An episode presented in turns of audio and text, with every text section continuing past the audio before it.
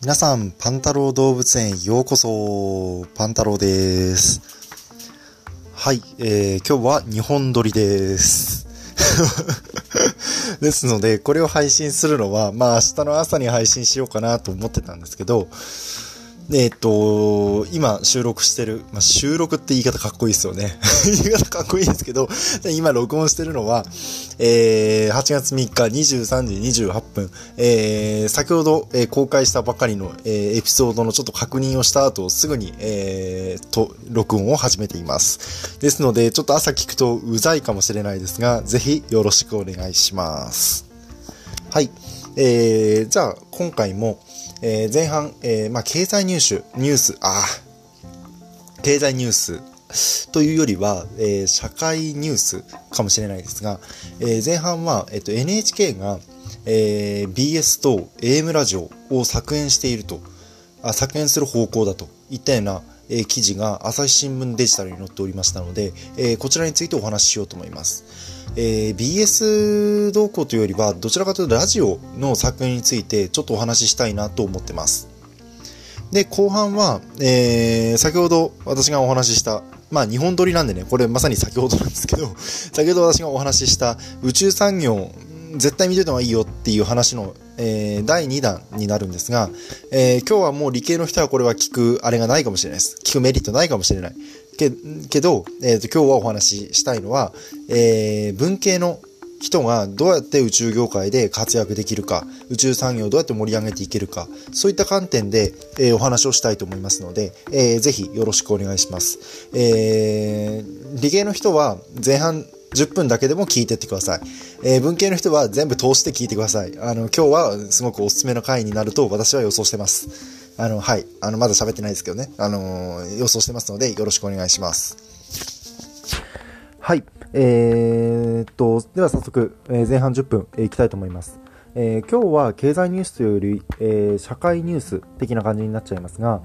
えー朝日新聞デジタルの記事に、えー20えー8月3日の20時47分にリリースされている記事ですけど NHK が、えー BS 放送と AM ラジオを削減することを考えているといったような、えー記事が出ています。で、えーと具体的にどういうふうにしていくかっていうと今 AM ラジオってだえ NHK 第1と第2があるんですね。でそれを一本化するのが今の具体案だと。で FM は今 FM ああのそもそも AM と FM っていうものをご存知じゃない方も多分いるかと思うのであの FM AM これ分かんない方はぜひあのググってください。あのすぐ出てきます。しあの結構一般常識に近いと思うのであのぜひねあのこれこれぐらいはあの押さえておいた方がいいと思います。で、えーとまあ、AM 今 FM で1本あるのであ1電波あるので、えー、と AM と FM それぞれ、えー、と1電波にしていくといったようなことを考えているようです。で BS 放送に関しても、あのー今、えーっと結構あるんですよね。ここにはちょっと詳しく書いてないですけどえーまあそれぞれあの、4つぐらいあるのを1つにしていくみたいなそんな記事が、え書かれていました。で、えー、とテレビの方は、まあ、衛星放送は良くて、えー、とお話ししたいのは今日ラジオの方なんですけど、えー私もこれ今ラジオやってるじゃないですか。これポッドキャストなんでまさにラジオなんですよ。でも私ラジオのメリットがあると思うんで、えーポッドキャストやってます。で、えっ、と、皆さんはあんまりラジオに、あのー馴染みがないと思うんですよね。でもこれ聞いてるのはどれぐらいの年代の人かわかんないですけどね。わかんないですけど、おそらく就活生であったりとか、まあ、若手社員の人たちなので、20代もう前半の人たちが私は聞いてると思って話をしてますけど、あの、おそらくラジオっていうものにああまり馴染みがないと思うんですけど、あの、私ラジオって素晴らしいなと思ってて、あの、や、やっぱり聞き流しができるっていうのは非常に大きいと思うんですよ。何かちょっと作業しながらでも、あの、ラジオって聞けるじゃないですか。で、YouTube が、私なんで YouTube やらないかっていうと、理由があって、あの、YouTube って聞き流しが難しいんですよ。っていうのも、あのー、YouTube って画面のエフェクトにすごく頼るじゃないですか。あの、例えばモニター使って説明してる人だったら、モニターのここ見てくださいとかって言ってグラフ出したって、そんな、あの、聞いてるだけじゃわかんないし、えー、っと、あとエフェクトポッポッポって出てくるような、それが面白いのかもしれないですけど、そんなものも、あの、画面見てなければその面白さわからないし、あの、画面ありきで作っているものがあるので、音声だけであのー、何か情報を得ようと思っても、あの、完璧に情報があの得れない部分があると思ってるんですね。で、その分ラジオって声で全部、あの、伝えないといけないので、あの、非常に丁寧に、あの、情報を伝えてくださっていると私は思っています。ですので、えー、結構私も、あの、ラジオを、あの、情報の聞き流しツールとして、えー、これまでも使っていますし、今も、あの、超テレワーク中とか、テレワーク中にこれあんまり、私大きい声で言えない。あの、そうですね。あんまり言っちゃダメ。あの、今の話は忘れてください。あの、言っちゃダメだと思うことを今言ってしまいました。あの、はい。あの、ちょっと忘れてほしいんですけど、あの、ラジオを、あの、よく使っています。で、あの、ここで私が、あの、考えてるこ考えたことなんですけど、私海外のラジオってどうなんだろうときあの調べたことがあるんですよ、過去に。うん。で、海外のラジオ、まあ、私から調べたのはアメリカのラジオの状況だったんですけど、アメリカのラジオって、あのー、チャンネルの数がすごいんですよね。もう日本と比べ物にならないくらいチャンネルの数があって、で、しかもそれぞれの専門チャンネルなんですよ。で、えっと、おそらくその背景には、えっと、アメリカって国土はやっぱり広大なので、長距離運転者がすごく多いし、やっぱり車産業、あ、車産業じゃない、車社会なので、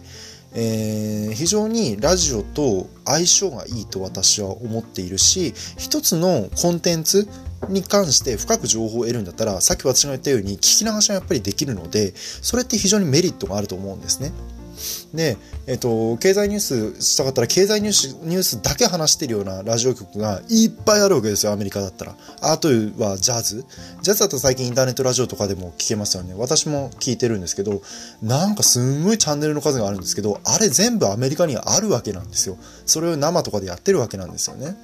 まあ、もちろん録音もあると思いますけど、生とかでやっぱりやってるわけなんですよ。とか、あと、えっ、ー、と、ラジオ劇みたいな、ラジオドラマってやつですよね。のことやってたりとか、あとは、あの、社会ニュースやってたりとか、あと政治系のそういうのやってたりとか、もういろんなチャンネルがとにかくいっぱいあるわけですよ。で、その中から自分が好きなものを選んで、自分が好きな時間帯に、まあ、最近インターネットラジオありますからね。インターネットラジオこんな感じで、ポッドキャストみたいな感じであるので、自分の好きなタイミングで、それを聞き流しで情報を得ることができる。これがあるので、私は非常に、あの、アメリカ社会では、あの、ラジオっていうものが、あの、発展してる、あの、染みついてるんだと私は思うんですよ。うん、まあ、今の現状わかんないですよ。今の現状 YouTube とかにすごい撮られてるかもしれないですけど、えっ、ー、と、アメ、日本に比べても全然ラジオっていうのは、あの、非常に、あの、力を持っている、あの、メディアだと、えっ、ー、と、考えられます。うん、で、まあ結果的にそれで何が言いたいのかっていうと、皆さんも、あの、ぜひともラジオっていうのを、あの、もっと利用してほしくて、別に私ラジオ局の回し物でもないし、あの別にラジオ、あの、聞いて、きみんながね、ラジオ聞いたら、あの、どうなるとか、そんなわけではないんですけど、ぜひ、あの、ラジオっていうツール使うと、あの、意外と、あの、テレビなんかより深く話をしてますよ。うん。あの芸人なんかもやっぱり好きでラジオを続けてるっていうような面あってあのテレビで話さないことたくさんラジオで話してますしあのー、私が好きなのは、あの、私もあの、本も大好きで、村上春樹さんが大好きなので、村上春樹さんのラジオは僕、私、いつも楽しみにしてます。で、やっぱり人となりとかね、ああいうそういう作家さんとか、あまりこう、メディア露出がない人の人となりなんかをラジオで聞いたりとか、そういうこともできるので、あのー、ぜひとも、あのラジオっていうツールにもうちょっと目を向けて、あの、有効活用していただけるといいなと思ってます。で、ラジオを聴くような感覚で私のポッドキャストもずっと聞いていただけるとありがたいです。はい。あの、私のモチベーションが高まりますし、この聞いたことに対して、あの、ツイッターでコメントとかぜひください。よろしくお願いします。というので、半分私の宣伝みたいな最後になっちゃったんですけど、別に宣伝しようっていう気はなくて、とにかく私もラジオ好きで、これまでラジオからいろんな、あのー、恩恵を得てきたので、それを皆さんにも、えー、享受していただきたいなと思いまして、今日ちょうどいい記事を見つけたので、あのー、紹介してみました。うん、まあでもラジオね聞かないですよね、うん、もったいないと思うんですけどね。はい。というような感じで、えーと、今日前半戦をこれで終えようと思います。ちょうど10分お話をしました。はい、えー、ということで後半戦、えー、早速移っていきたいと思います。えーと冒頭にお伝えしたように今日は、えー、2本撮りしてます、えー、つい3 40分前に前までは私は宇宙産業全就活生が見た方がいいですよといったようなお話をしてました。で、こんな産業、こういう、え、市場規模、えー、今、宇宙産業の市場規模こんな感じで、で、どう、えー、衛星技術とかが今メインなんですよといったようなお話なんかをさせてもらいました。えー、聞いていない方はぜひエピソード3、えー、私のポッドキャストを聞いてみてください。はい、それを踏まえて、あの、今日は、えー、文系のの方がどういうふうにして、えー、宇宙産業に関わっていくか、その観点で話をしたいと思います。なので、ちょっと理系の方にはあまり需要がないかもしれないので、興味なかったらもう、えー、切ってください、えー、切っていただいて結構です。えー、ですが文系の方はぜひ、え、この話聞いていただきたいと思います。え、もう数千円払う価値はね、これあるんじゃないかと私は思ってます。ですのでよろしくお願いします。はい。えー、それでは早速本題の方に入っていこうと思うんですが、えー、まずそもそも私のことをお話しした方がいいと思います。私は、えー、理系じゃないです。文系です。で、えー、大学では全く宇宙の技術なんて勉強したことなかったし、えー、大学で勉強したのは法律を私勉強してました。ですので、あのー、宇宙に関する技術とか宇宙に対する知識っていうのは下手したら本当に宇宙好きな人とか、えー、宇宙に関して大学で勉強してる人の方が私より全然詳しいと思います正直。うん、でもどういった観点がそこで必要かっていうのがわかるかと思うんですけど宇宙好きではダメなんですよ。宇宙が好きだけじゃなくて宇宙をどういうふうに利用していきたいのかその観点がないとやっぱり宇宙産業で働きたいと思ったところで働けないですしその観点があればあのー、全く宇宙興味ない人でもあの十分働けるしあのめちゃくちゃ面白い業界だと私は思います。ですので、えっ、ー、と、そもそも宇宙に、えー、詳しくないといけないとか、そういった観点を、まず、えー、文系の皆さん、あの、全員捨ててください。あの、そんなことは全くないです。えー、それ、それは私が証明しています。私が全く宇宙に関しては詳しくなかったけど、宇宙産業の、えー、宇宙業界で今、えー、働いていますので、私がソースです。ですし、えっ、と、私の周りもそういう人がいっぱいいます。ですので、あまり、えー、そこにハードルを、えー、自分で置いてしまわないでほしいなと思うことが一番の最初。一番最初の、えー、皆さんに覚えておきておいてほしいことです。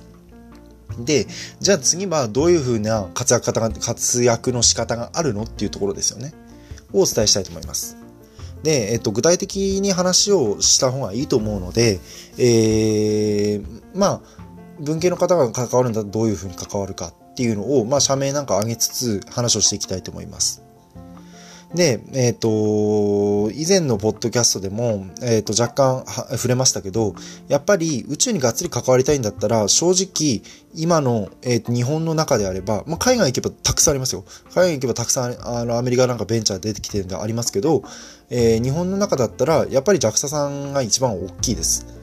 で、えっ、と、JAXA さんじゃないと、えっ、と、宇宙産業にがっつり関わる。要するに、他の三菱重工さん行っても、三菱電機さん行っても、えー、IHI さん行っても、川崎重工さん行っても、宇宙に関わるチャンスはあるんですけど、やっぱりサラリーマンではそこに入社する以上、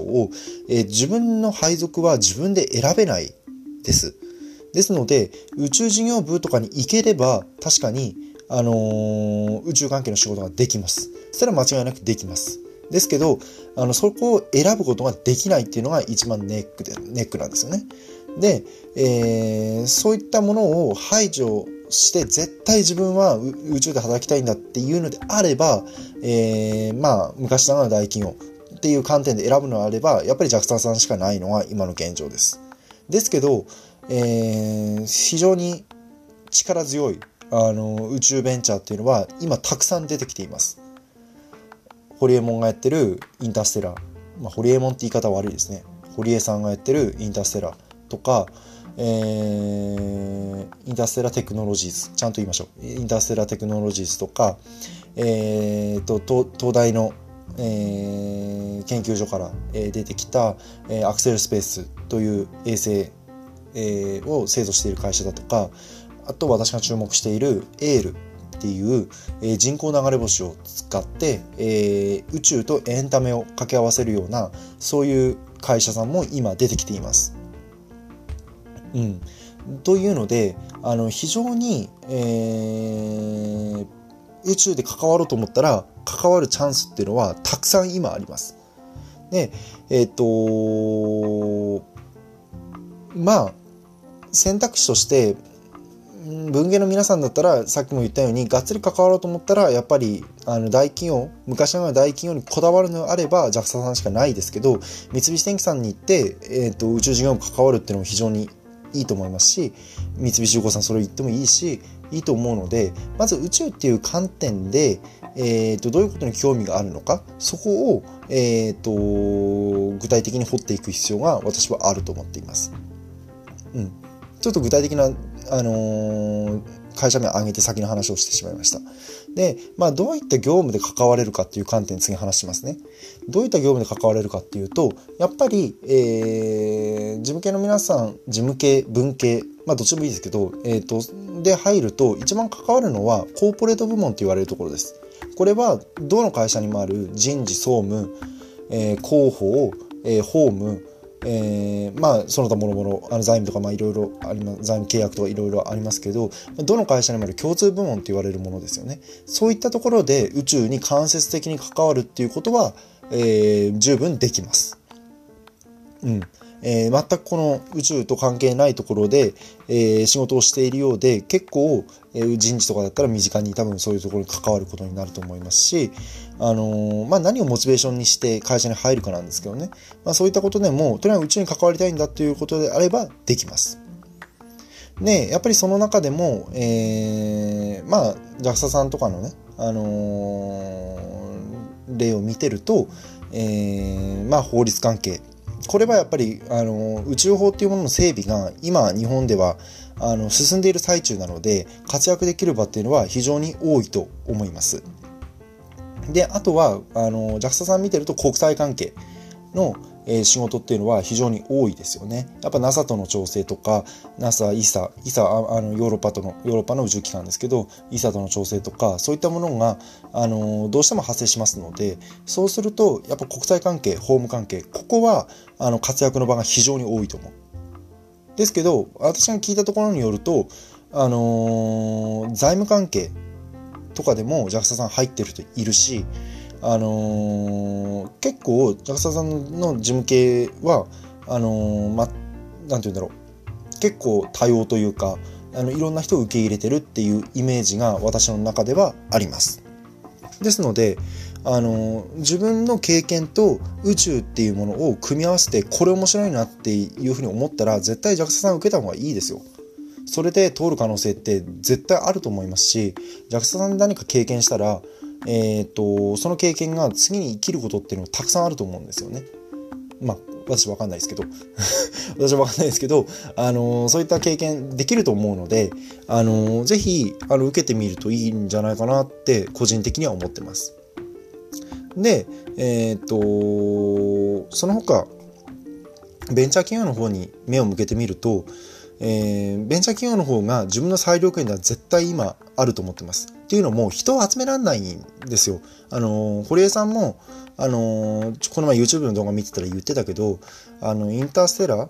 テクノロジーズ、あの、今、北海北海道の大気町というところでロケットの打ち上げをしてますけど、えー、そういったところでロケットの打ち上げするっていうふうに、